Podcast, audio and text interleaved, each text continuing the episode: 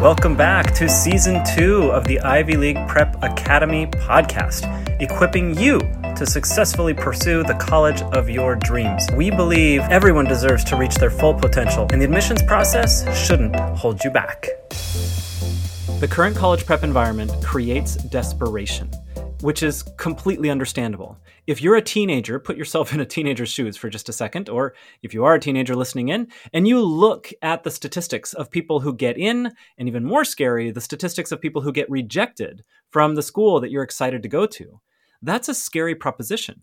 And it leads to desperation that looks like, or sounds like, boy, I wish or I hope that I'm lucky enough to get into that school right if you look at the stats it doesn't matter how impressive i am doesn't matter how good my grades are how many difficult classes or advanced classes i take there are a lot of people who are rejected from this school that i want to go to there are a lot of people rejected who did everything right but still didn't get in and so i just hope that i'm lucky enough to get in as long as I could just get into that school, then I know I can be successful. I know I can be happy. And there's a lot of desperation around that. Ironically, the more desperate you feel about any one given situation, the less likely you are to be able to take advantage of opportunities that might guide you to success in that situation. So, for college prep, the more desperate you are about one particular school or one group of schools, the less likely you are to get admitted to one of those schools. Even though that desperation might feel like it's fueling you because it's making you more aggressive it's giving you the energy that you feel like you need to do more, to constantly be doing more. But there's a big difference between healthy ambition and desperation. And I'm going to do my best to kind of differentiate between these two things before we get into the antidote. In fact, there's a clear solution to all of this desperation, and I'm excited to share those tools. It has worked for countless students in my program, and it can work for you as well. There are clear and easy tools that we'll get to about how to dissolve that desperation and what to replace it with. But before we get there, I want to talk about the difference between healthy ambition and when it crosses over the line into toxic desperation. All right. One of these, healthy ambition, is fantastic. It helps you develop skills, helps you become the kind of person that you want to become. And toxic desperation, of course, shuts down your potential to develop new skills, to become the best version of yourself. It shuts down all of that in this desperate attempt to pursue what you think others want you to pursue. All right, so let's get there. First of all, what does healthy ambition looks like? Healthy ambition is where we hopefully all begin, right? When you have that desire to do something great or to attend a great school, that's healthy. That's wonderful. I support that all day, every day. If you want to go to a fantastic school, even a school that's really difficult statistically to get into, I encourage you. I think that's a worthy and, and wonderful goal. And if you have healthy ambition towards that, that means you're going to try hard. You're going to take risks in order to learn new things. And you're going to fail at some of those things. And you're going to be okay with being bad at something first so you can develop skills and eventually get good at those things that you know you want to develop. Those skills, those character traits, or those abilities that you know you want to develop, you're willing to go through the grind to do the fundamentals, to do the little things every single day so that you can get better because you have this healthy ambition. And you're even going to add strategy. It's not just that you're going to work hard and do things that you think you're supposed to do you're going to be reflective about this, right? As you go, you'll take stock of what you experienced, what you tried, and how it worked out, and if you need to pivot. And sometimes those pivots are large and sometimes they're small, but they come from the fact that you've been through experience, you decided you wanted something, so then you worked hard to get there. And as you worked hard to get there, you discovered some things. right? Sometimes it was harder than you expected, sometimes it was easier than you expected, but you tried hard, you experienced something, and then you reflected. And in those moments of reflection, you decide to make changes, to make adjustments, and that is where wisdom comes from. All right, so this journey of deciding that you want something because it's really important to you, and then working really, really hard so that you can get there, it involves stopping and being reflective so that you can gain wisdom from your experience. Because plenty of people live their whole lives and have lots of experiences, but they just grow older. They don't grow wiser, too. And so, healthy ambition is not just working hard and doing what you think you need to do. Healthy ambition includes that reflection element. All right? But eventually, you hit stress. You do get to that point where the friction adds up and the deadlines pile on top of each other. And you've taken hard classes that are advanced, that push you to your limits, that, that force you to really work hard and focus, and that focus drains your energy a bit, and you also have demands in, in athletics or in music or at your job or at home, and all of the different stressors can pile up on top of each other, and you experience that stress. And the healthy response to this is process oriented. You focus on the hard work, you focus on continuing to move forward and be as effective as possible, which involves reflection and stopping and gaining wisdom and new skills and deciding to be meaningful, right? Deciding to be intentional about how you prioritize and how you get the most out of whatever bag of experiences you are facing right now. Throughout this process, a growth mindset is critical. The growth mindset, of course, I imagine most of you are already aware, but famously stemming from Carol Dweck's work out of Stanford, this idea that a lot of us have a fixed mindset where we believe that our talents or our abilities or intelligence is fixed. That means either I'm smart or I'm not. Either I'm good at math or I'm not, right? And if I do poorly in math, that's evidence that I'm not smart enough. I was smart enough for the earlier math, I'm not smart enough for this complex math because now I'm not getting it.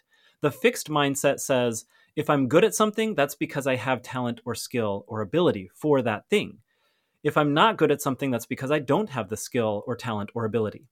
However, science supports a growth mindset, the fact that our brains are plastic. And perhaps we struggle at something at first, but actually, what makes us good at that thing is repeated practice and focus and reflection, right? This whole process that we've just talked about, the healthy, ambitious process. And so, when you face that stress, from a healthy perspective, you continue to prioritize and continue to be strategic and do the best you can to grow and be process oriented and focus on being intentional throughout the day, throughout this moment right now. And although it's not always easy, you avoid slipping into desperation, which is characterized at first by anxiety. When the feeling of stress, which is totally natural and completely healthy, I would add, stress can actually be very healthy depending on your response to that stress. We've talked about that a couple of times in previous podcast episodes, and I talk about it regularly in the Ivy League Challenge. It is very important to realize that stress can actually empower us. But if stress tips over into anxiety, then we become completely outcome oriented. Whereas before, we were process oriented but outcome aware we're still being strategic and reflective and aware of the outcomes. We're thinking about where the processes that we're engaged in right now are leading to. We're aware of those outcomes. When it tips over into anxiety, we become outcome oriented and process aware. We're still aware of the things that we're doing, but we're doing them so that we can accomplish a very specific outcome, right? So that we can get to that end result. That anxiety then leads to us feeling like winning is the most important thing. But if we lose sight of that, if we lose that long term perspective and become myopic about winning today or accomplishing what we think needs to be accomplished, achieving that achievement culture, winning becomes the most important in this anxiety driven, desperate state. Reflection looks like what are the winners doing? What is my direct competition doing? Let me make sure that I've got the same to do list as them so that I can beat them. And so that reflection becomes unhealthy. And it turns into, of course, every single time, eventually it leads to, well, I'm not good enough, right? I've given it my best. I've failed. I didn't win every single time. And so clearly, I'm not good enough. And at some point, either we disengage first and then we start believing we're not good enough, or we start believing we're not good enough and then we disengage. But we have drained our batteries in this toxic, anxious state of desperation. We eventually burn out. And during that burnout, or before or after, we disengage. We disengage because we're not cool with just living our lives or surviving the day until we can escape into something else. Now we just fully disengage and stop caring. But what can we do instead?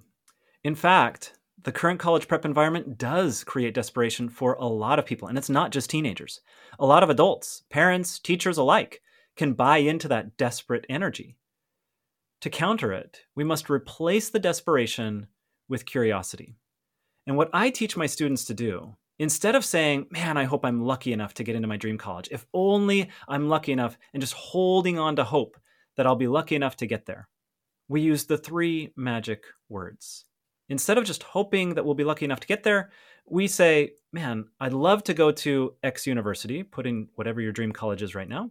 I'd love to go to university, or something better. The three magic words, or something better. And to be curious about what that better might look like. What is the better outcome that we might have in store for us? Because have you ever wanted something so badly, but then you didn't get it? You worked hard, you did everything you could, and you really, really wanted this thing, whatever it was, but then you didn't get it? At first, you probably felt terrible, but have you ever had an experience where you didn't get it and then later on you realized that you were glad you didn't get what you thought you wanted in the first place? In fact, doesn't it happen over and over and over and over and over again in our lives? Or something better reminds us that we don't always know what we want. We don't always know what is best for us. And so, yes, we should pursue our ambitions with gusto. Pursue them, but add or something better as well to remove that desperation. Because no matter what, if that desperation or toxicity is removed, the effort required to do great things will not be wasted. Even if you don't get what you think you want most, that effort, in the absence of desperation, the fact that you have this healthy ambition moving towards this goal that you have for yourself, it will not be wasted so long as you are not filled with desperation throughout this process. It will grant you skills and wisdom that would otherwise be impossible to gain. And so it is with college prep. The beauty of college prep is that teens care about where they're going to go to college, and they should care. It's a wonderful thing to care about, and it can bring out the absolute best in you. But as you care about which college you're going to go to, add the three magic words. Replace desperation with curiosity. And that curiosity is just going to be man, I wonder what that something better might be right? I want to go to X university or something better and keep open the possibility that there is a better option out there. You'll use the same tool over and over and over again in your lives when you think you want this specific job or this specific internship or this specific relationship or whatever you think you really need in order to be successful or be happy or to get what you want in life. In fact, as long as your ambitious efforts stay on the side of healthy and don't tip over into the side of toxicity or desperation, then the process of pursuing that thing that you want is more important than getting the thing that you think you want. And the or something better helps us to stay reflective, to stay aware that we don't always know what's best for us. So add those three magic words to whatever you are most excited about in life right now. As a teenager today, begin adding these three magic words to every goal that is very, very important to you, including the college that you hope to attend someday. Yeah, you hope to attend X university, but the less desperate you are about going to that university, ironically, the more likely you are to be competitive for that college. And in the end, as you probably already know, attending that specific college is far less important than becoming the kind of person that that college would be a fool to let go of.